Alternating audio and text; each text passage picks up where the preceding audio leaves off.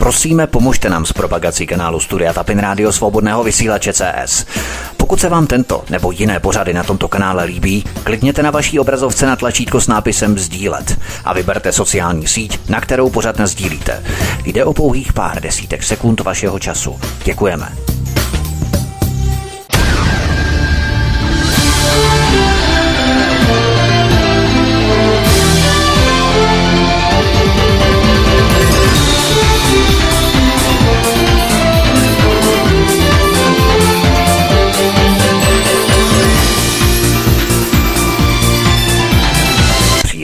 Krásný dobrý večer, dámy a pánové, milí posluchači od mikrofonu svobodného vysílače a nebo na kanále Odyssey vás zdraví vítek. Vítejte při poslechu třetí epizody z celkem šestidílného cyklu Nesvatá aliance mezi Vatikánem, mafií a CIA.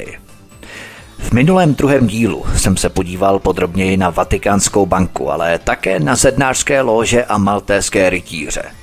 Je důležité pochopit, kdo patřil mezi ně do této organizace nebo do těchto organizací, protože tito lidé se navzájem podporují v dalších zločinných operacích. Ještě na začátku tohoto dílu, jako už tradičně, a budu to avizovat u všech dílů tohoto cyklu, Vás eh, chci navést na kanál Odyssey nejenom proto, abyste se zaregistrovali na tuto platformu, necenzurovanou platformu a stiskli tlačítko sledovat na tomto kanále, ale u každého dílu, stejně jako u všech mých pořadů, nejen u tohoto cyklu, máte v popisu pořadu kapitoly a u každé kapitoly je uvedená časová značka, časové razítko.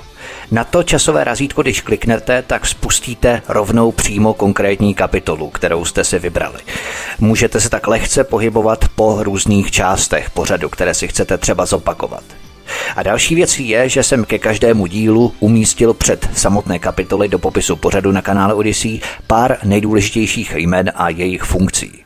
To výrazně usnadní orientaci. Když je budete mít stále před očima, po každé se můžete mrknout, kdo je kdo. Do každého dílu vkládám jenom ty osoby, se kterými se setkáme pouze v konkrétním díle.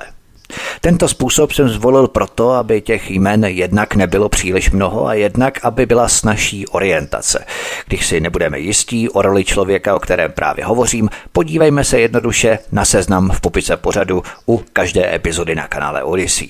Pojďme tedy na první kapitolu Svět bez hranic. Vatikán rozprodává krám.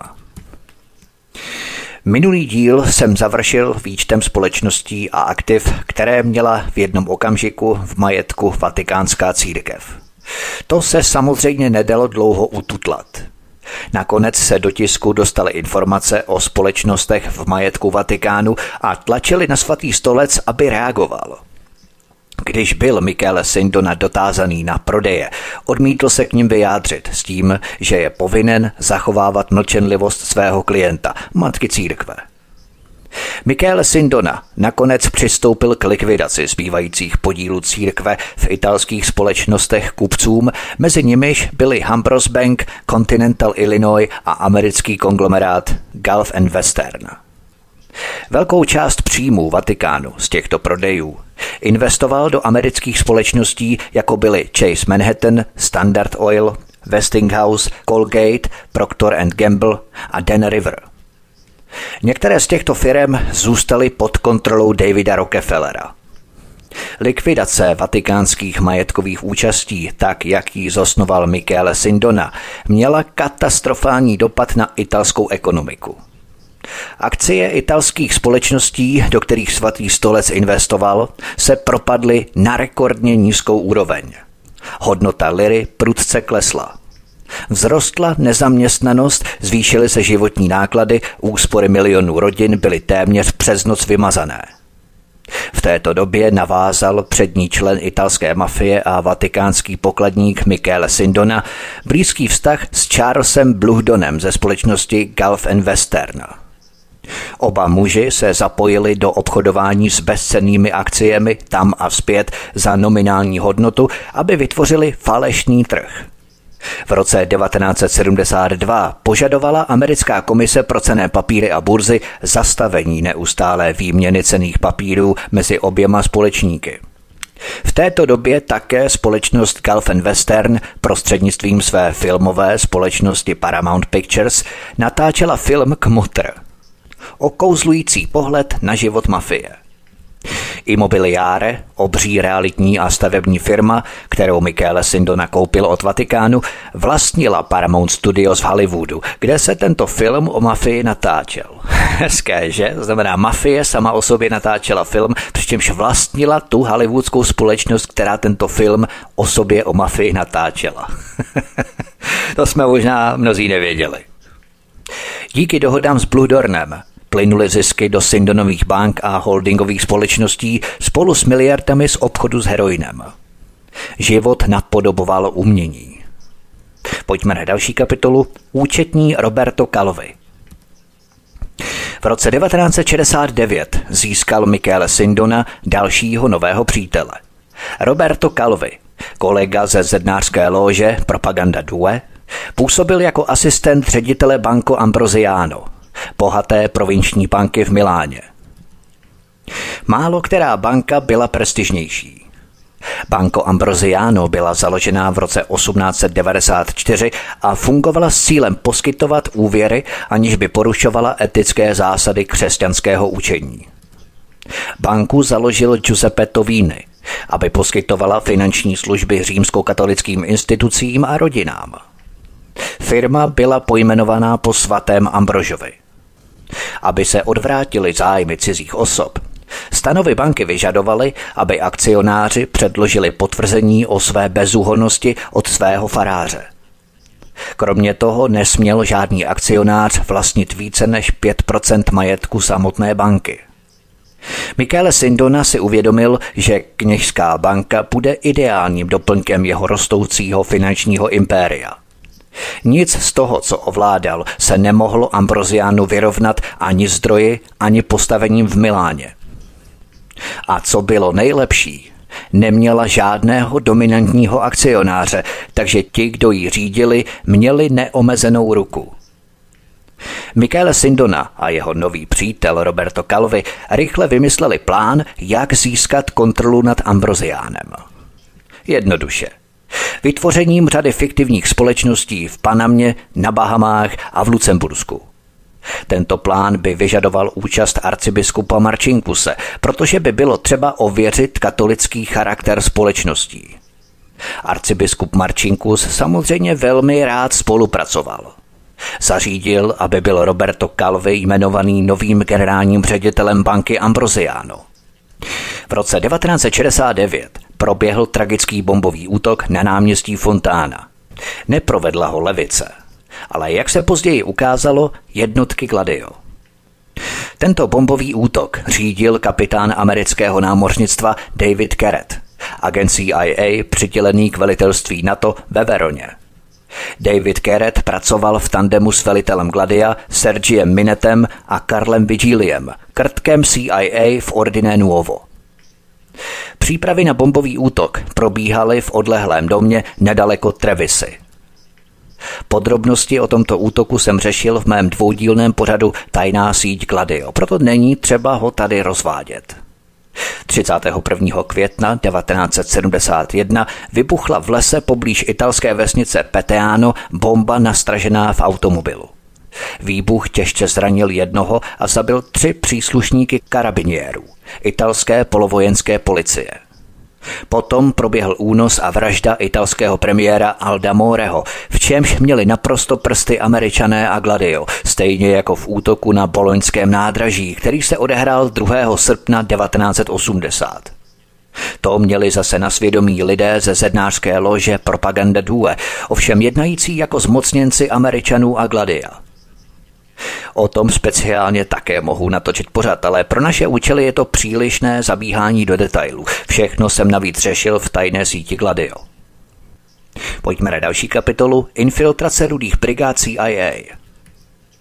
Skutečnost, že rudé brigády byly infiltrované CIA a italskými tajnými službami, už není spochybňovaná. Díky infiltraci, ke které došlo v roce 1973, Začaly rudé brigády úzce spolupracovat s jazykovou školou Hyperion v Paříži. Většina brigádníků ovšem netušila, že ji založila CIA. Jazyková škola Hyperion otevřela pobočku v Itálii a o několik měsíců později ji uzavřela. Italská policejní zpráva vyzdvihuje Hyperion jako nejdůležitější kancelář CIA v Evropě, cituji. Škola, kterou založili Corrado Simeone, agent CIA, který spolupracoval s Rádiem Svobodná Evropa, Tuccio Berio, informátor italské vojenské rozvědky ovládané sednářskou loží Propaganda Due a Mario Moretti, agent CIA, který byl později odsouzený za vraždu italského premiéra Alda Moreho, působila jako prostředník pro setkávání italských a zahraničních teroristických skupin, včetně Organizace pro osvobození Palestiny, německé frakce Rudé armády a ETA, tedy Baskické revoluční armády. V roce 1974 byli v Římě zatčení zakladatelé Rudé brigády Renato Curcio a Alberto Franceschini. Franceschini okamžitě obvinil Mária Morettiho z jejich udání a prohlásil, že Mario Moretti a Giovanni Senzani, další přední členové Rudé brigády, byli ve skutečnosti špioni CIA. Pojďme na další kapitolu. Vatikánské dílky skládačky – Otec Felix Morleon, belgický kněz, byl spojený s jazykovou školou Hyperion a zasloužil se o založení pobočky této školy v Římě.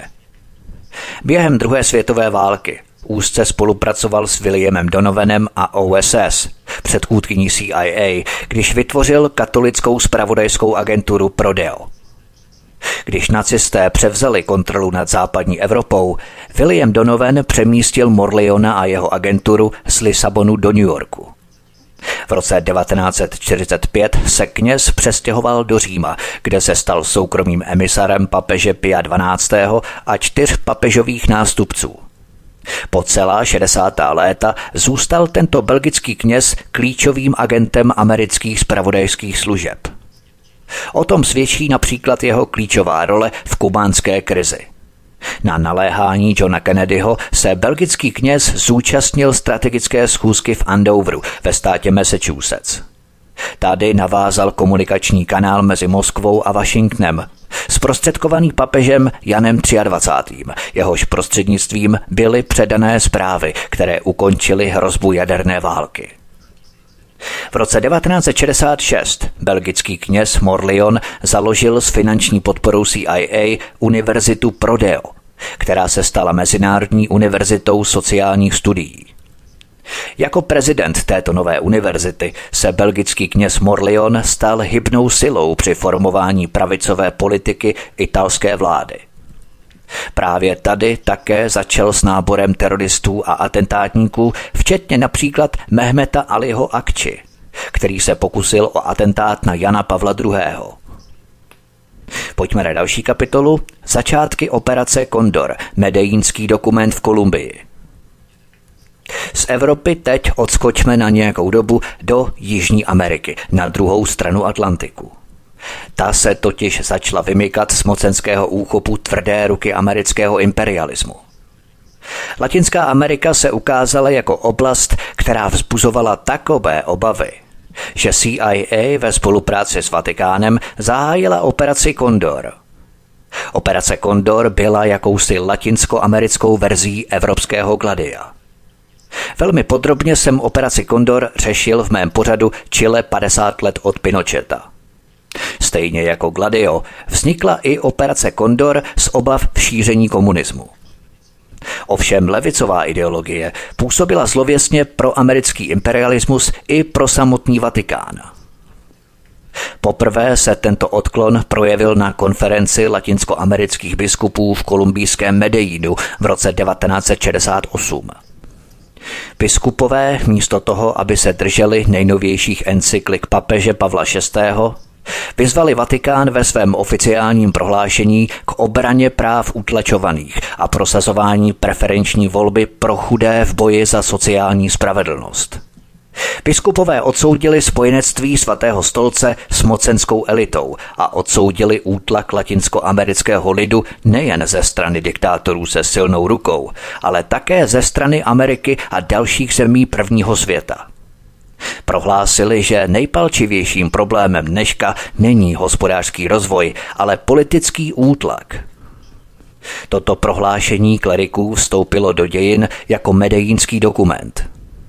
Nebezpečí této nové teologie předvídal newyorský guvernér Nelson Rockefeller. Po své cestě po Latinské Americe v roce 1969 jménem prezidenta Richarda Nixona varoval americkou obchodní komunitu před antiimperialistickou povahou medejínského dokumentu. Rockefellerova zpráva, která se stala základem Nixonovy latinskoamerické politiky, hovořila o nutnosti vzniku vojenských režimů, které by učinili přítrž tomuto hnutí a varovala Nixonovu administrativu, že by měla katolickou církev na jich od hranic raději sledovat, protože se náhle stala zranitelnou vůči podvratným průnikům. Rockefellerova zpráva se ukázala jako prozíravá. Kněží vytvořili levicové organizace v sedmi zemích. Někteří tak učinili v otevřené podpoře převratu proti demokratickým vládám, jako v Chile a Bolívii. V několika diecézích vypukly ošklivé střety mezi kněžími a biskupy. Papež Pavel VI. byl v koncích. Potom, co se pokusil uklidnit levičáky řadou encyklik a prohlášení o sociální spravedlnosti, si uvědomil, že jediným způsobem, jak může obnovit svou papežskou autoritu, je použití síly. Taková síla ovšem nemohla být zjevná. Mohli ji rozpoutat pouze katolické organizace, včetně Opus Dei a katolické akce, které spolupracovaly s Nixonovou administrativou a CIA. Pojďme na další kapitolu Operace Kondor Brazílie. Plán operace Kondor byl částečně vypracovaný v 50. letech 20.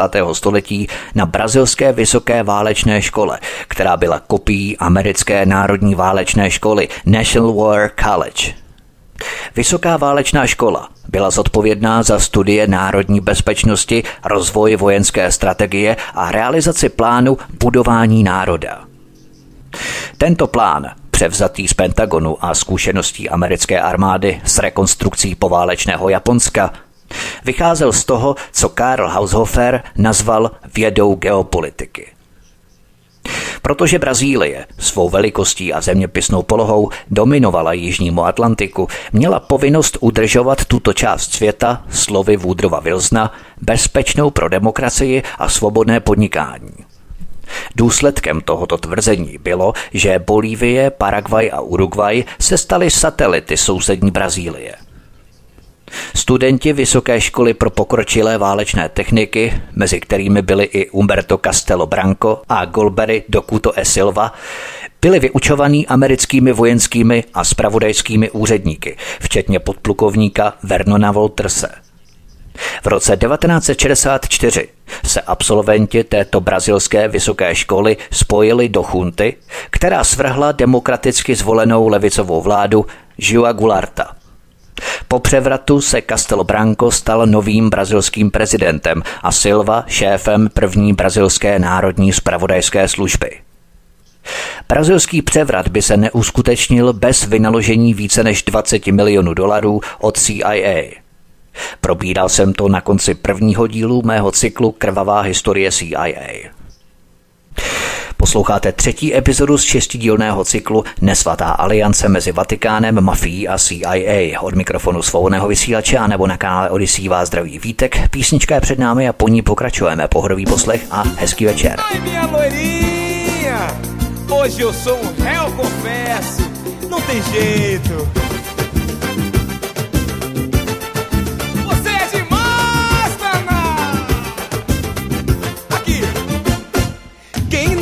Pra você, fui eu, nega. Você é minha e eu sou todinho seu, todinho seu, verdade. Quem nasceu pra você, fui eu, nega.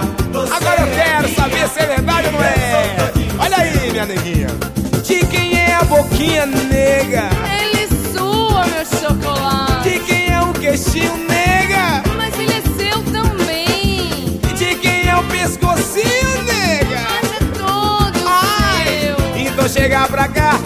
Pra recomeçar. Esse vai, vem, venha, venha, venha, danada. Venha, nega, vá, venha, nega, vá. Tô indo. Venha, nega, vá, venha, nega, vá. Já vou. Ai, venha, nega, vá, venha, nega, vá. Venha. Você quer que eu vá? Ou quer que eu venha? Venha, nega, vá, quero que venha. Venha, nega, vá, venha, nega, vá. Venha, mãe. Venha, nega, vá, venha, nega, vá. Venha. Te todinho, nega. Quem é um biquinho, neguinha Ele é maravilhosa. todo seu. E esse lindo requebrado, loira. Ele é só seu, viu? Então chega pra cá pra recomeçar esse vai e vem que ah, delícia. é? Então tá. Venha nega vá, venha nega vá. Venha nega vá, venha loira vá. Venha loira vá, venha nega vá. Venha Você quer que eu vá? O que que eu vinha? Venha nega vá, que venha. Venha nega vá, venha todinha, venha. Venha nega vá, venha nega vá. Venha. Ai, painho, nesse negócio de vai e vem, já estou ficando doida, doida por você. Eu também fico dodão, minha loira. Quem nasceu pra você fui eu, sou toda sua, você é todinho meu.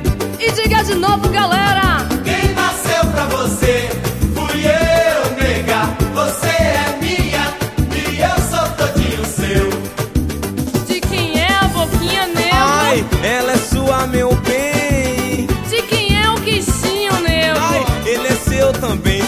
seu, De mãe. quem é o pescocinho nego? Ai, ele é seu, meu bem, loirinha. Então chega pra cá Ai. pra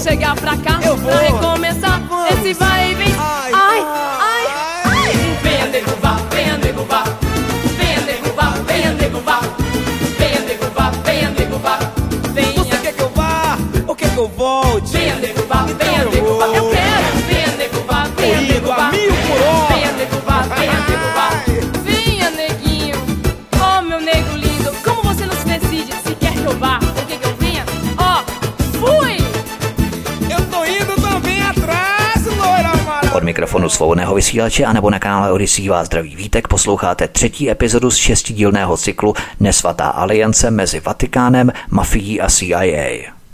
Pojďme na další kapitolu. Operace Kondor, Argentína a Zednáři. Když byla v roce 1969 spuštěná operace Kondor, Argentína, na rozdíl od Bolívie, Kolumbie, Peru a Uruguaye, nepředstavovala žádný skutečný problém. Většina obyvatel Argentíny zůstávala hluboce konzervativní a zbožně katolická. Juan Perón se vrátil z exilu a ve všeobecných volbách porazil prezidenta Héctora Cámbora. Pro církev a CIA to byl šťastný vývoj. Juan Perón získal neuvěřitelných 62% hlasů. Čestným hostem inaugurace jeho třetího prezidentského období byl prvotřídní zednář Licho Gelli. Po obřadu Juan Perón poklekl u nohou ctihodného mistra propaganda Due. Přítomen byl i italský premiér Andreotti, který se ale podobného gesta poklony od argentinského prezidenta nedočkal. Tento akt byl více než symbolický.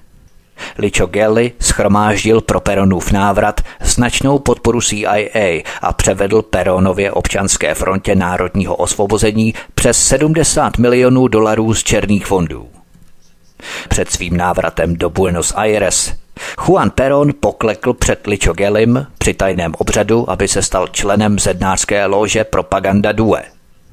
Obřad se konal v Perónově vile v madridské čtvrti Puerta de Hierro. Po obřadu Juan Perón nastoupil do letadla společnosti Alitalia, které pro něj Licho Gelli pronajal, aby se triumfálně vrátil do své rodné Argentiny.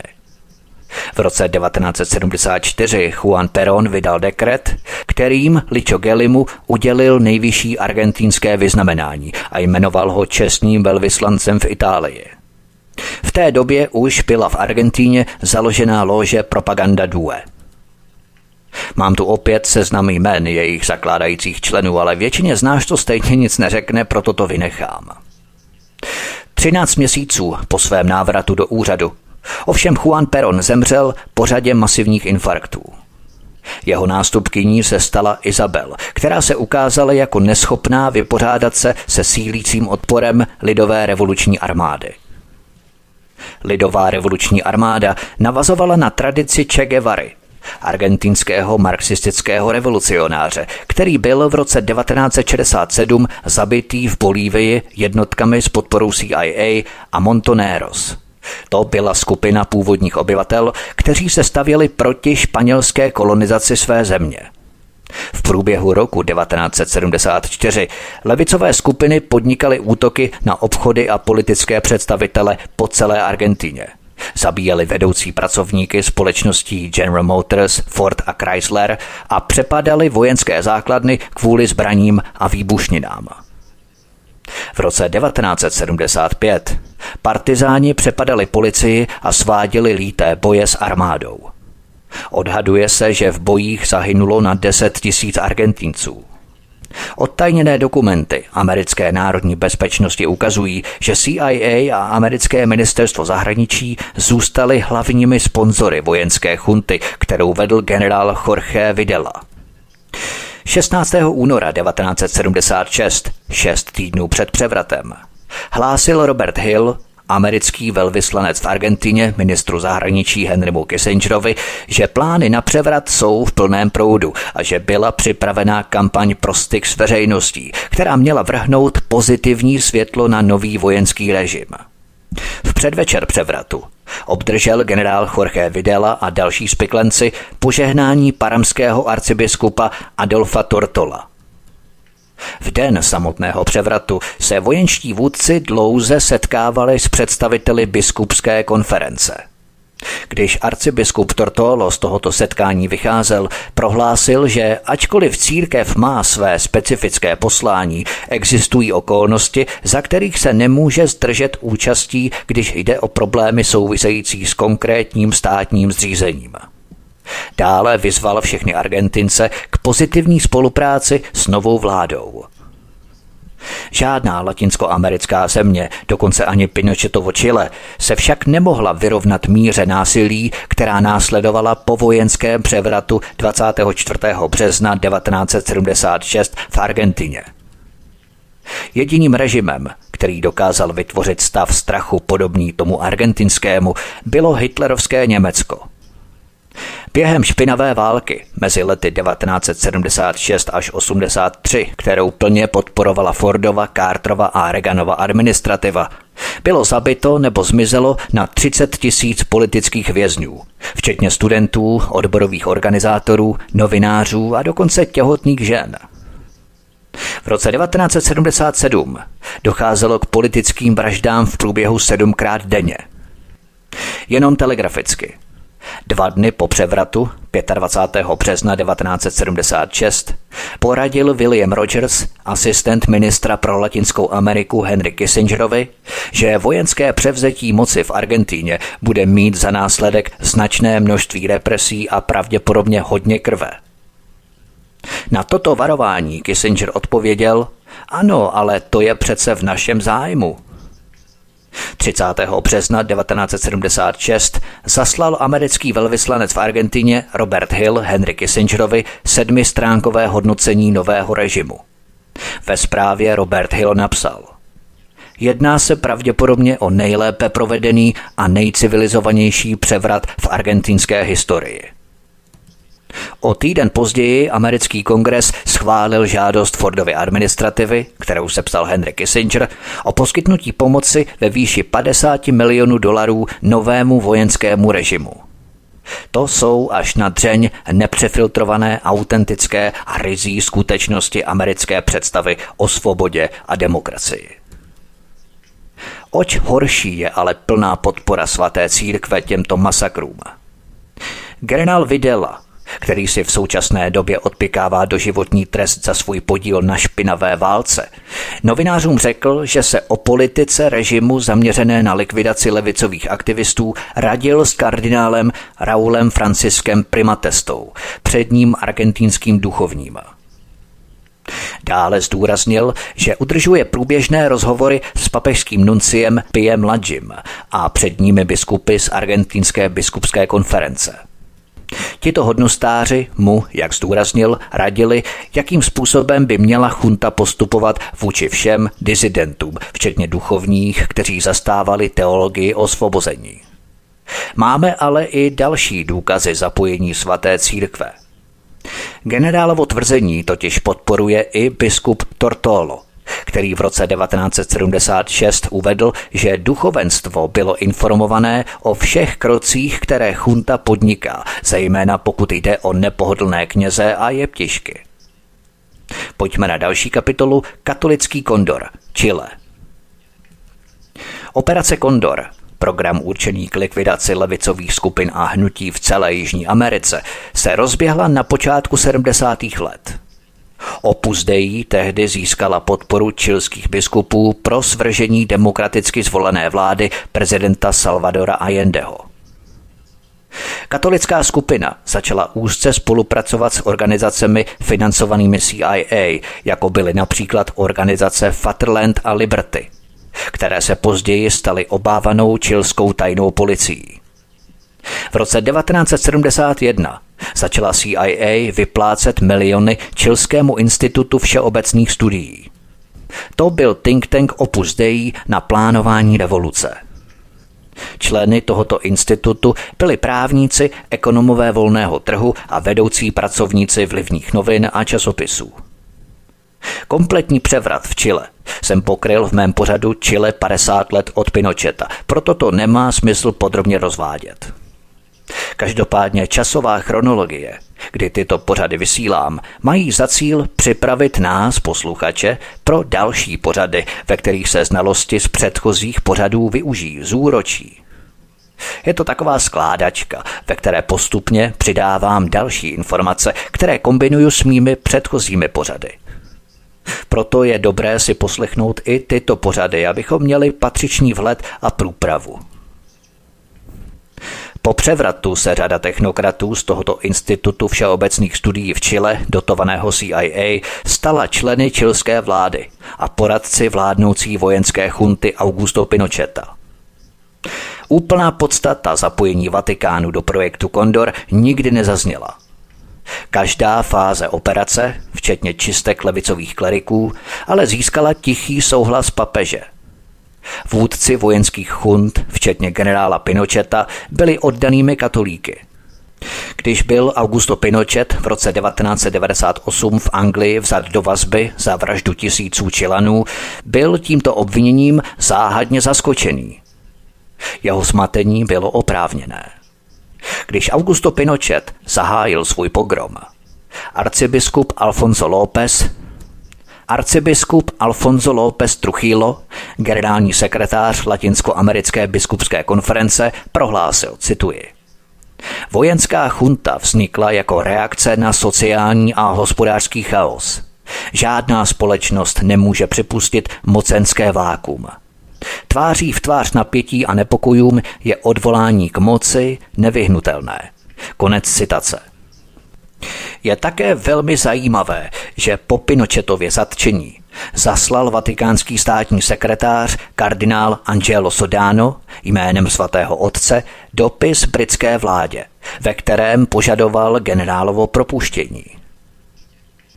Když se generál Pinochet v roce 2005 konečně dostal před soud, Čilský soudce se ho ptal na jeho hrůzovládu, která měla za následek zavraždění více než 4 tisíc Čilanů, mučení více než 50 tisíců a zmizení 100 tisíců lidí.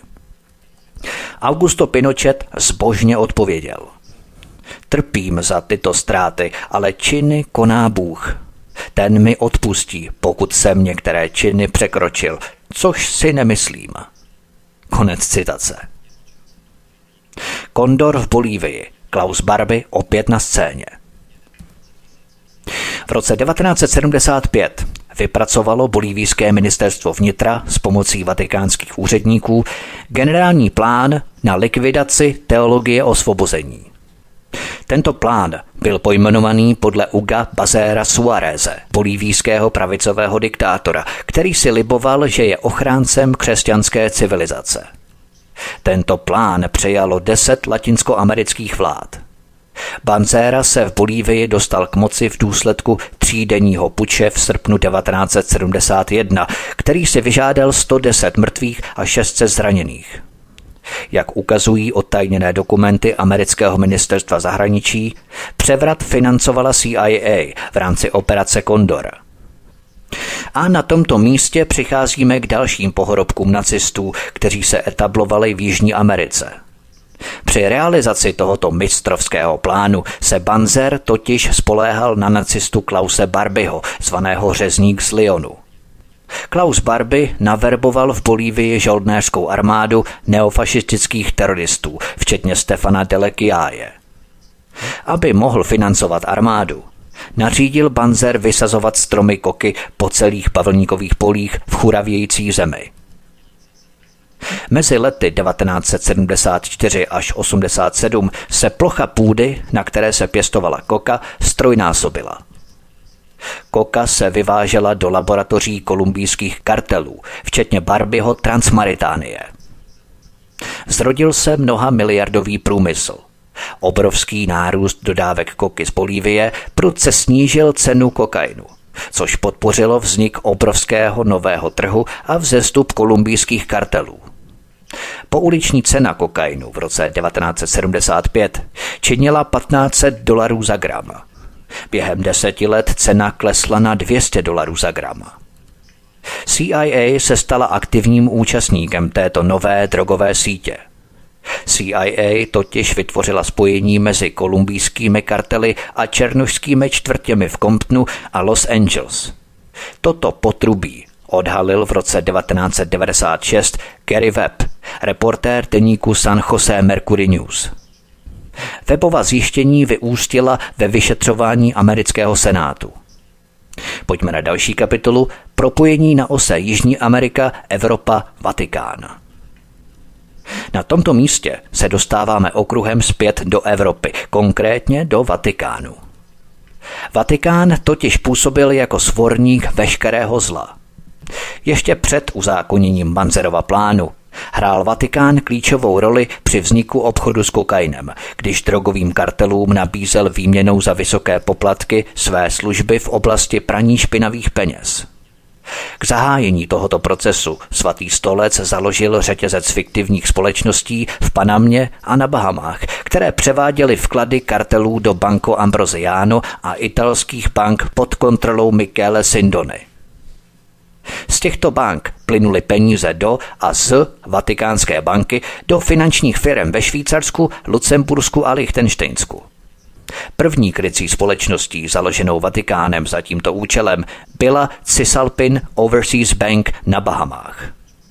Tuto společnost Cisalpin založili Michele Sindona, Roberto Calvi a arcibiskup Marcinkus prostřednictvím Banco Ambrosiano Holding lucemburské společnosti pod kontrolou svatého stolce. V době, kdy se operace Condor rozběhla, Cisalpin pravidelně přijímala milionové vklady v hotovosti od Pavla Escobara a dalších latinskoamerických drogových vůdců. Společnost Cisalpin fungovala výhradně jako pračka černých peněz. V 70. letech 20. století měla tato krycí společnost v každém dni 75 milionů dolarů v hotovosti. Pojďme na další kapitolu Mučírny Kondoru.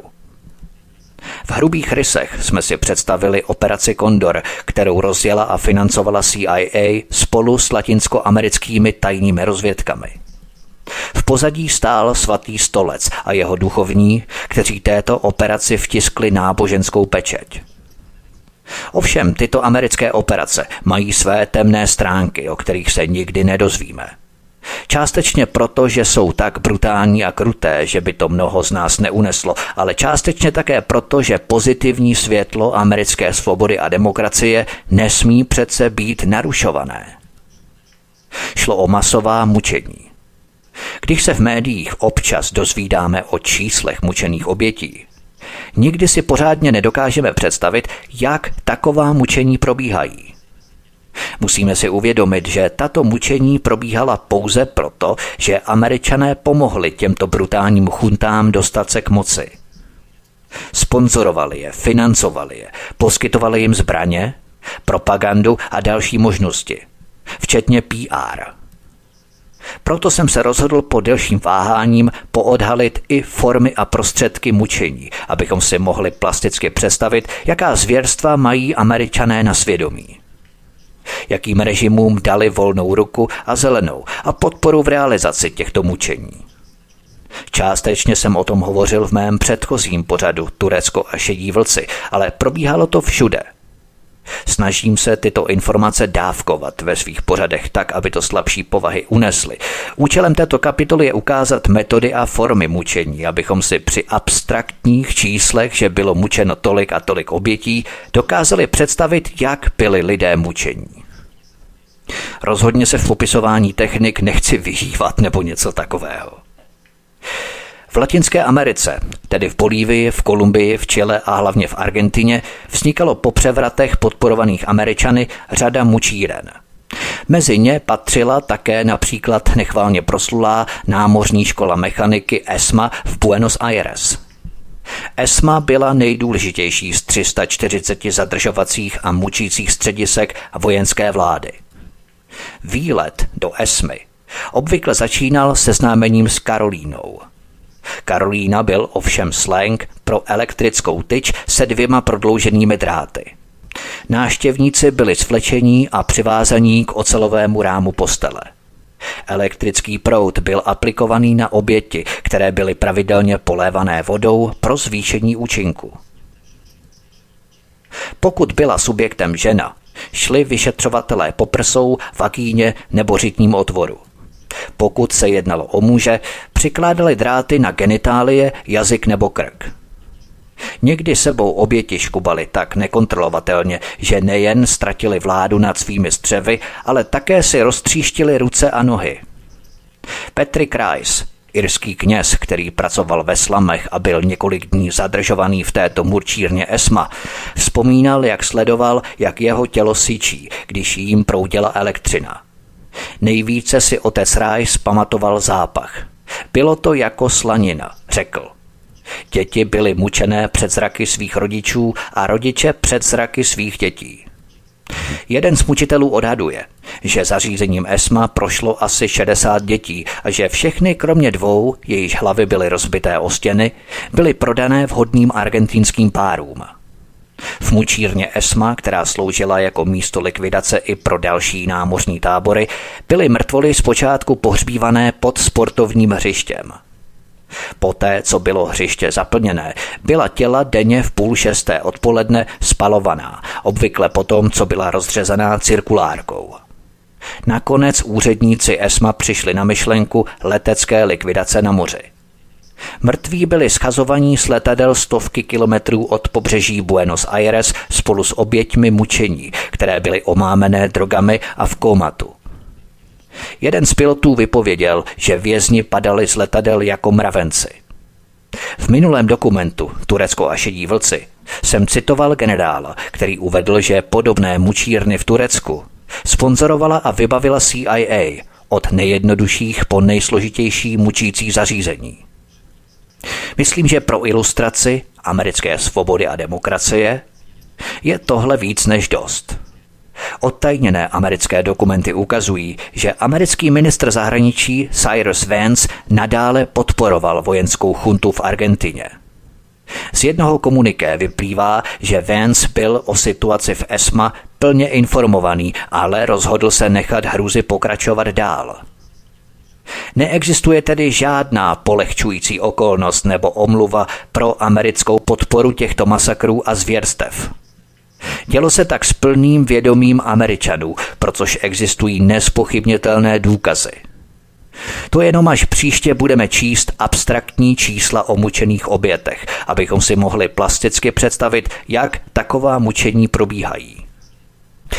Posloucháte třetí epizodu z šestidílného cyklu Nesvatá aliance mezi Vatikánem, mafií a CIA. Od mikrofonu svobodného vysílače a nebo na kanále Odisí vás zdraví Vítek. Písnička je před námi a po ní pokračujeme. Pohodový poslech a hezký večer.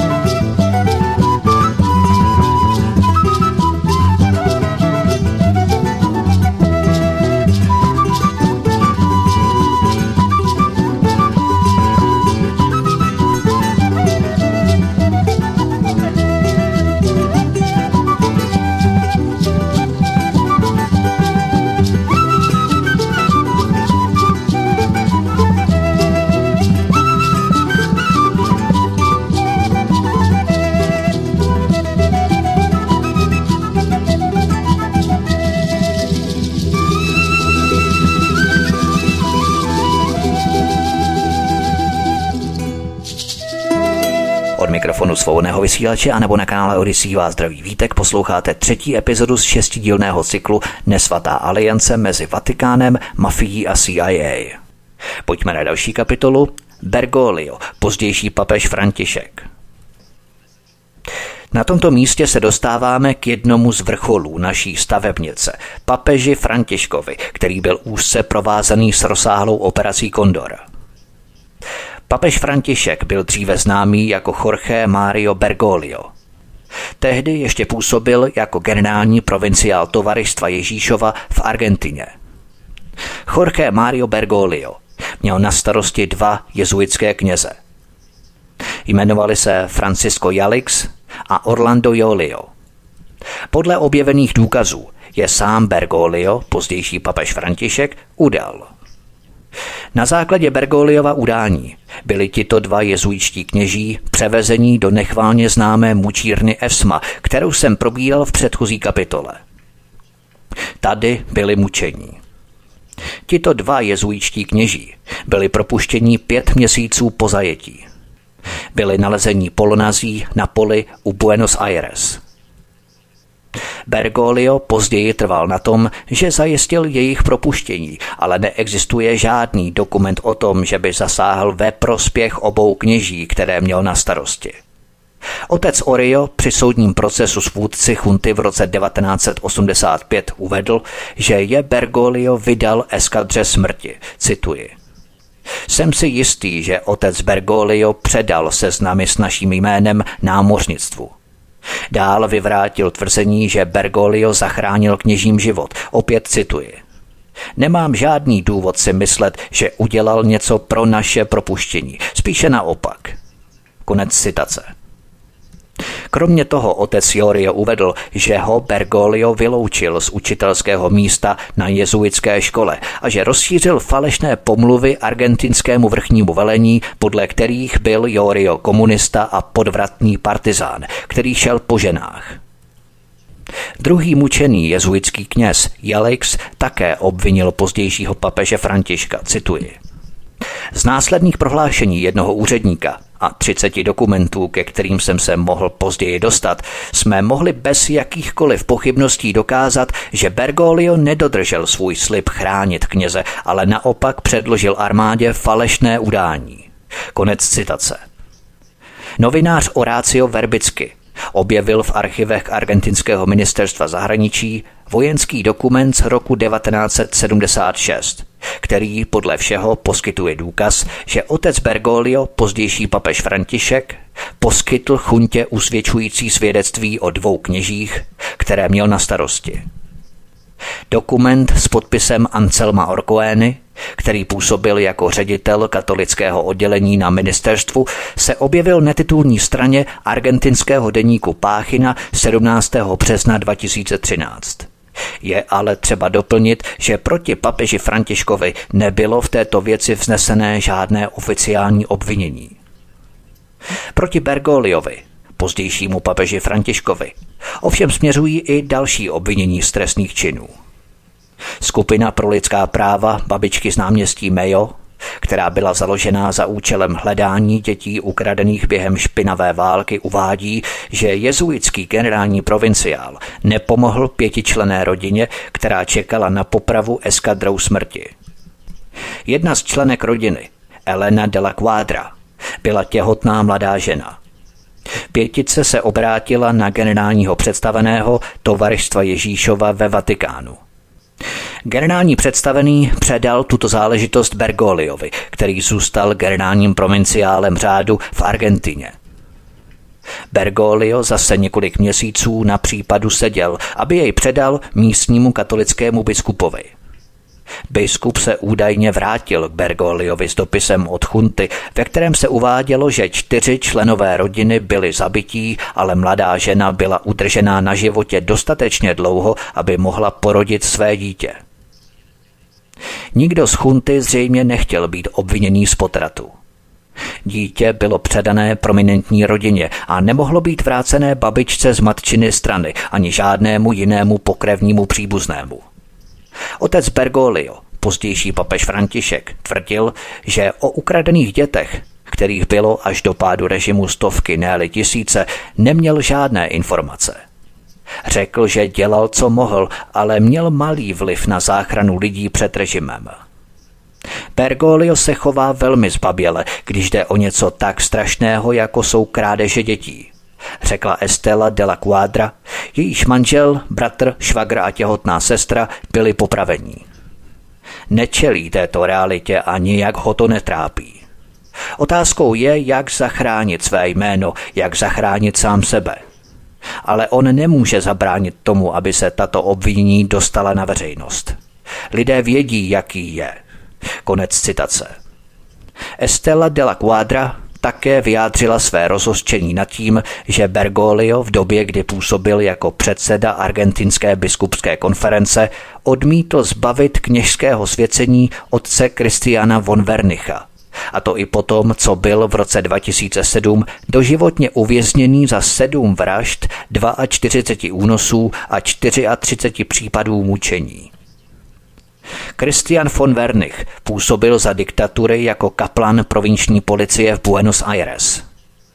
Svědčila jsem u soudu, že Bergoglio ovšem věděl, že nebyl, navzdory tomu, co říká, nezúčastněným, řekla Estela de la Quadra. V roce 2005 podala argentinská advokátka pro lidská práva Miriam Bregmanová na Bergolia, který byl tehdy povýšený do kardinálského kolegia, trestní žalobu – v této žalobě ho obvinila ze spoluúčasti na únosu a mučení otce Joria a otce Jalixe spolu se šesti členy jejich farnosti. Bergoglio odmítl reagovat na předvolání k soudu s odvoláním na to, že jako vatikánský úředník má podle argentinských zákonů imunitu vůči trestnímu stíhání. Nakonec souhlasil, že se s námi setká v kanceláři vedle katedrály Buenos Aires, kde seděl pod gobelínem Pany Marie, uvedla advokátka Miriam Bregmanová. Byl to zastrašující zážitek, bylo nám velmi nepříjemné vetřít se do náboženské budovy. Dodala, že Bergoglio o obou kněžích neposkytl žádné významné informace. Působil zdrženlivě, odcházela jsem s hořkou příchutí, řekla. 13. března 2013 nastoupil kardinál Jorge Mario Bergoglio na svatopetrský stolec jako papež František I. Na dotěrné otázky o jeho minulosti možná nikdy nedostaneme uspokojivou odpověď. Stejně jako obavy, že CIA zmanipulovala volby, jako to bylo v minulosti v případě Juana Perona. Argentinští novináři a vědci kteří mají přehled o aktivitách CIA v jejich zemi, Bergolia označili za washingtonského papeže. Je jisté, že nový pontifik během špinavé války hájil zájmy generála Jorgeho Videly a admirála Emilia Maseria a sloužil k potlačení všech projevů teologie osvobození a jistě může sloužit k ovlivňování politiky, včetně agendy neokonů v celé Jižní a Střední Americe. Jak bylo poznamenáno, jeho instalace se uskutečnila týden po smrti venezuelského prezidenta Uga Cháveze. Koncem roku 2013 se Bergoglio stal nejpopulárnějším duchovním na planetě Zemi a mezi americkými katolíky získal 88% přízeň. Zdá se, že málo kdo bere v úvahu, že František je prvním papežem, který byl obviněný ze zločinů proti lidskosti. Zapojení papeže Františka do operace Kondor je hořkou pachutí, která ukazuje, do jaké míry je Vatikán provázaný s mafií a CIA. Pojďme na další kapitolu. Rada pro zahraniční vztahy. CIA se nadále podílela na podvratných akcích, včetně dodávek zbraní povstalcům v Angole a Kurdům v severním Iráku. Když se začaly objevovat zprávy o těchto podnicích, Americký senát v roce 1974 zřídil církevní výbor, aby prověřil činnost CIA. Ten dokument je velmi zajímavý, ale citacemi z něj se nebudeme zdržovat. Jisté ale je, že CIA už od doby svého vzniku neinformovala žádného voleného představitele o celém rozsahu svých akcí, včetně Gladia, natož o zdrojích jejich financování. Kdo tedy řídil vraždy, teroristické útoky a státní převraty? Kdo schvaloval transakce s mafiány a drogovými kartely? Kdo vytvářel tajné armády, neofašistické spolky a falešné banky? Odpověď se částečně skrývá v podivném příběhu koupě Franklinovy národní banky Mikelem Sidonou v roce 1972. Přední člen italské mafie a vatikánský finančník Michele Sindona koupil kontrolní podíl v bance od Lorence Tyše. Tyš, jeden z nejbohatších lidí na světě, byl úřadujícím předsedou představenstva a generálním ředitelem CBS. Vlastnil také síť kin, továrnu na výrobu cigaret, konglomerát hotelů a flotilu ropných tankerů. Během druhé světové války Tyš sloužil pod Williamem Donovanem v OSS, před kůtkyní CIA a nikdy nepředušil své vazby na spravodajskou komunitu. Byl také významným členem Rady pro zahraniční vztahy. V roce 1961 označil Christian Science Monitor tuto radu pro zahraniční vztahy za pravděpodobně jednu z nejvlivnějších poloveřejních organizací v oblasti zahraniční politiky. Uváděl, že organizace byla složená ze 1400 nejelitnějších jmen ze světa vlády, práce, obchodu, financí, komunikace, nadací a akademií. Obsadila téměř všechny klíčové pozice všech amerických administrativ. O 14 let později Kontradmirál Chester Walt, člen této rady pro zahraniční vztahy, po dobu 16 let uvedl, že mocná klika v rámci organizace usiluje o vzdání se suverenity národní nezávislosti Ameriky za účelem vytvoření jedné světové vlády. Zase další oficiální výrok do skládačky, až nás zase někdo bude trapně obvinovat z konspirace.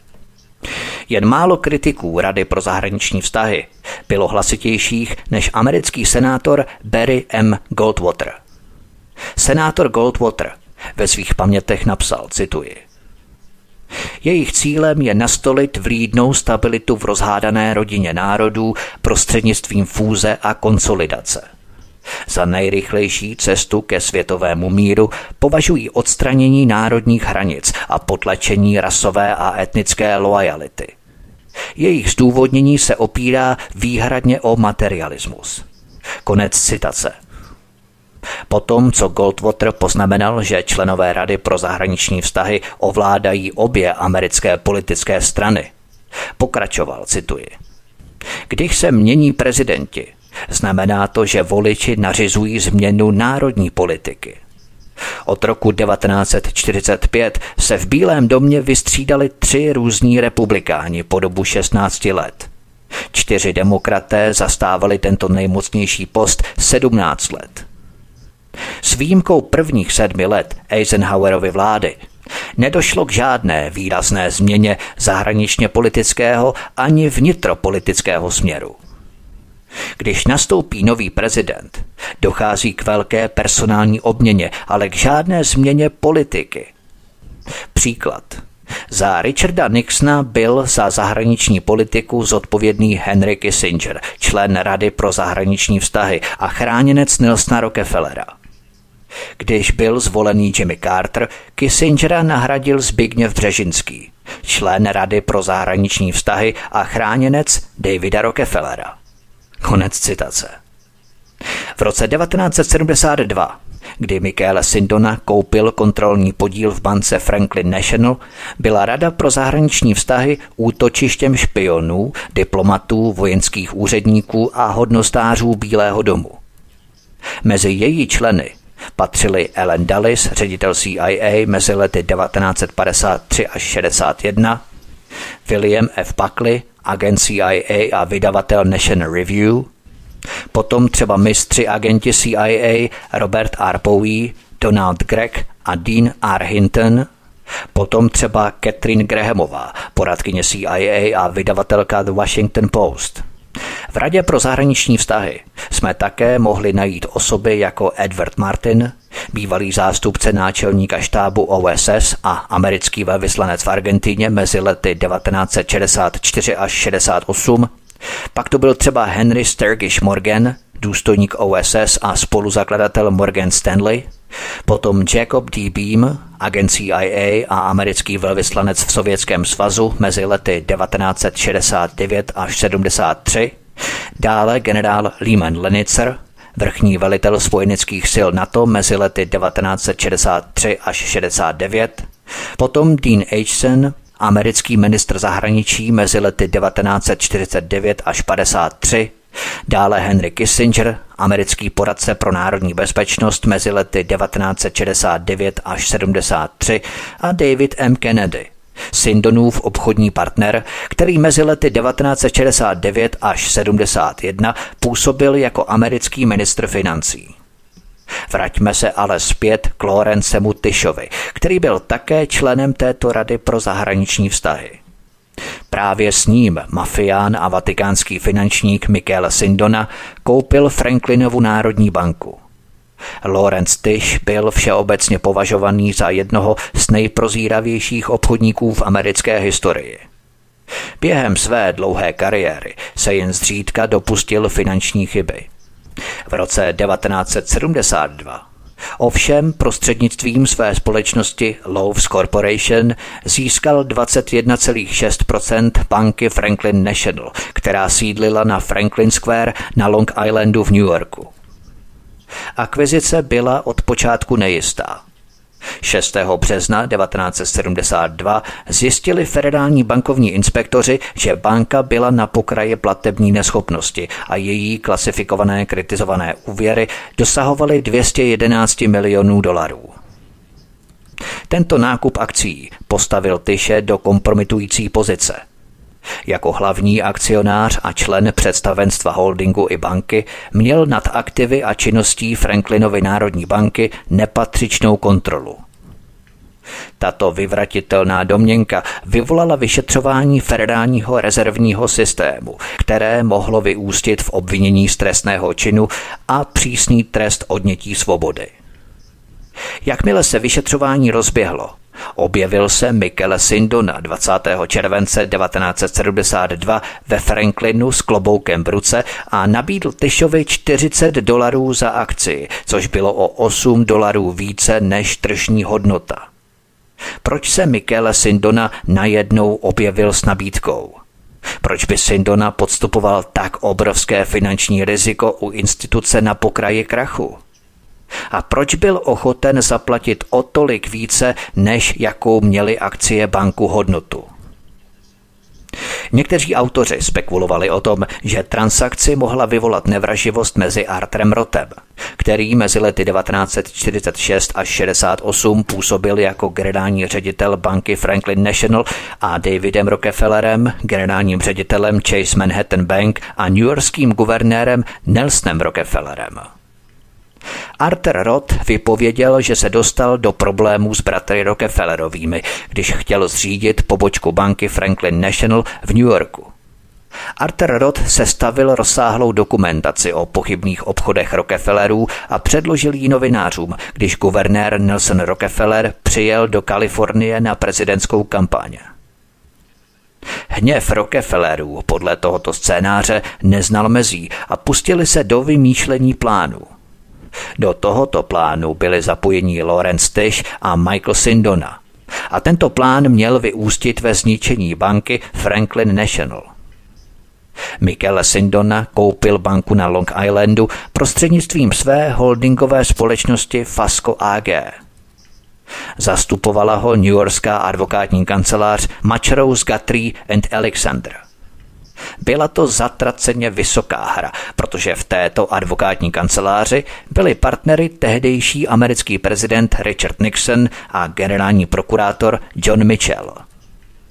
Michael Sindona informoval komisi pro cené papíry a burzy, že 40 milionů dolarů na transakci získal prodejem svých podílů ve významných průmyslových a finančních koncernech Robertu Calvimu, předsedovi Banco Ambrosiano.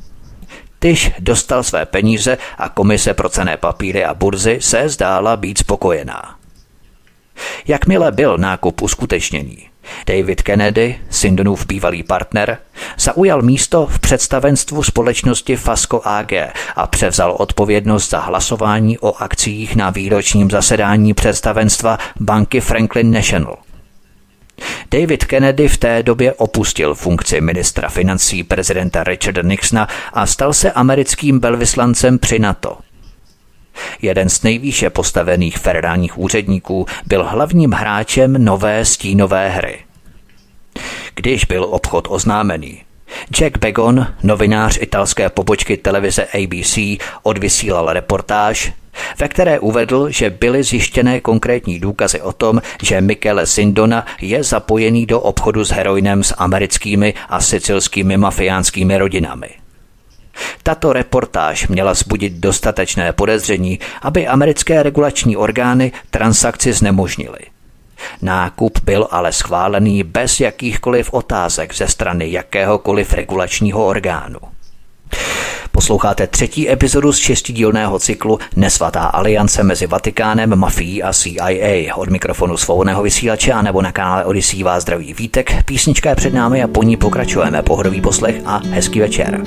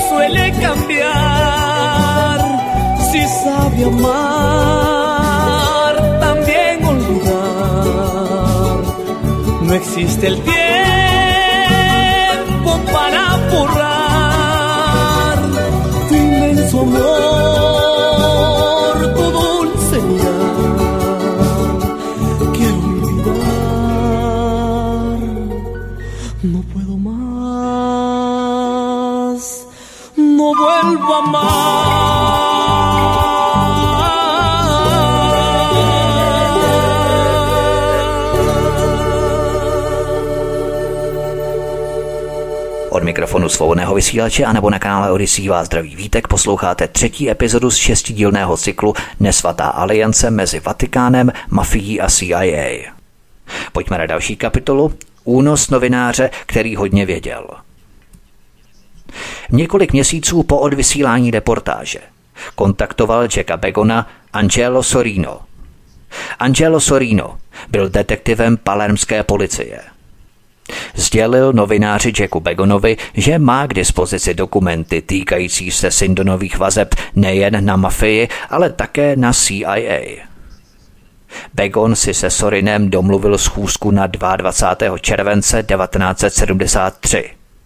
V den schůzky byl novinář Jack Begon unesený ze své kanceláře dvěma zločinci.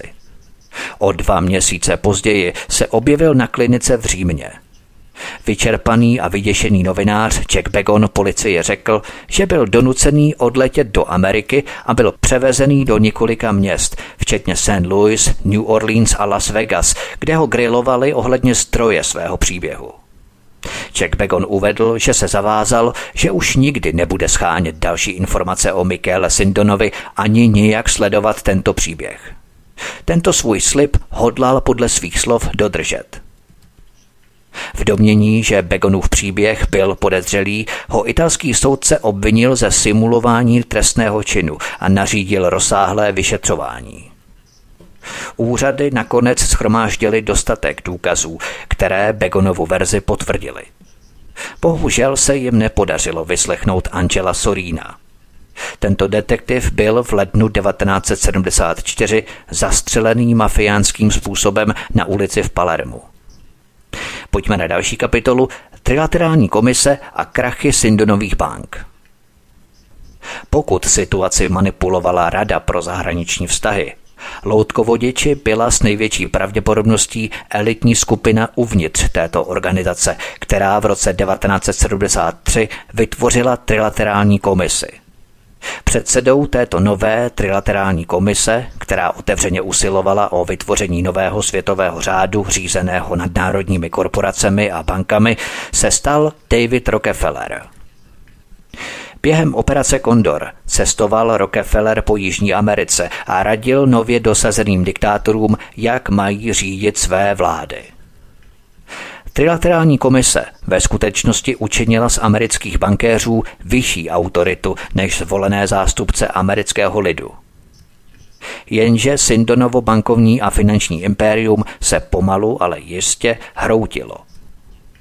Po krachu Sindonových bank, banka Privata Financiaria a Franklin National se zvuk Sindonových padajících finančních institucí rozléhal po celé Evropě. Během několika týdnů se ve finančních troskách ocitly banky v Hamburku, v Kolíně nad Rýnem a v Curychu. Nevyčíslitelné miliardy se propadly obrovským kráterem, který se v italském tisku stal známým jako Il Craxindona. Pojďme na další kapitolu Půlnoční telefon a pád Michele Sindony. Krátce po půlnoci 4. října 1974 zavolal prominentní zednář slože Propaganda Due Licho Geli Michele Sindonovi, který pobýval na chatě ve Švýcarsku, aby ho varoval, že italská vláda připravuje dva zatykače. Jeden za falešnou rozvahu z roku 1971 a druhý za podání podvodného prohlášení o úpadku. Opust Švýcarsko, než to oznámí Interpolu, řekl Gelly. Vypadni odtamtud, aby tě nemohli vydat. Pokud to neuděláš, naši nepřátelé tě budou mučit, možná tě i dokonce zabijí. Je to velmi nebezpečné, Mikeli, věci se změnily. Věci se skutečně změnily. Po celé Evropě přišli prominentní bankéři díky Sindonovým finančním machinacím o jmění a najednou požadovali zatčení papežova bankéře. Michele Sindona uposlechl Gellyho rady. Zbalil si kufry a vydal se zpět do New Yorku, kde mohl zůstat pod ochranou mafie a CIA ve svém luxusním apartmá v diskrétně elegantním hotelu Pierre na 5. Avenue. V New Yorku se žilo dobře. Nastěhovala se k němu Sindonova dcera, zeď a dvě vnučky. Každý večer večeřeli v kavárně Café Pierre v přízemí hotelu Pierre, kde kuchaři připravovali speciální pokrmy pro vzácné hosty. Michele Sindona se stal finančním poradcem betonářské společnosti G&G, což značilo rodiny Gambino a Genovese. Společnost vlastnil John Gambino – Stal se také lektorem ekonomie na mnoha předních amerických univerzitách. Michele Sindona byl milánským soudem v jeho nepřítomnosti odsouzený ke třem a půl roku vězení za spronevěru. Michele Sindona byl možná váženým hostem v institucích Ivy League a soukromých společenských klubech v Malé Itálii v New Yorku, ale bronzové dveře ke svatému stolci mu už byly zavřené. Když italští vyšetřovatelé odhalili vazby Vatikánu na Sindonovu banka Privata Financiaria, stal se papež VI. terčem opovržení a posměchu. V tisku se objevily příběhy, podle kterých svatý otec kvůli tajným obchodům se společností Michele Sindony přišel až o miliardu dolarů. Arcibiskup Marcinkus byl nucený podrobit se nedůstojnému intenzivnímu výslechu italskými úředníky ohledně svých transakcí s Mikelem Sindonou i na osobní bázi jako zástupce Vatikánu. Michele Sindona byl odříznutý nejen od Marčinkuse a svatého otce, ale také od Roberta Calviho, nového generálního ředitele Banco Ambrosiano v Miláně, který odmítal přijmout jeho telefonáty. Navíc Roberto Calvi a Marcinkus podpořili Sindonův plán na rozkradení majetku Milánské banky tím, že založili řadu fiktivních společností jako neoficiálních ceřených společností římskokatolické církve v Panamě a Bahamách. Tyto společnosti začaly dostávat masivní půjčky od milánské Banco Ambrosiano a lucemburské Banco Ambrosiano Holding – Takovéto investice se zdály být bezpečné, protože církev byla skalou, proti které přece brány pekelné nemohou zvítězit. 7. září 1976 zahájili Spojené státy jménem Italské republiky u okresního soudu pro Jižní okres New York řízení o vydání Michele Sindony.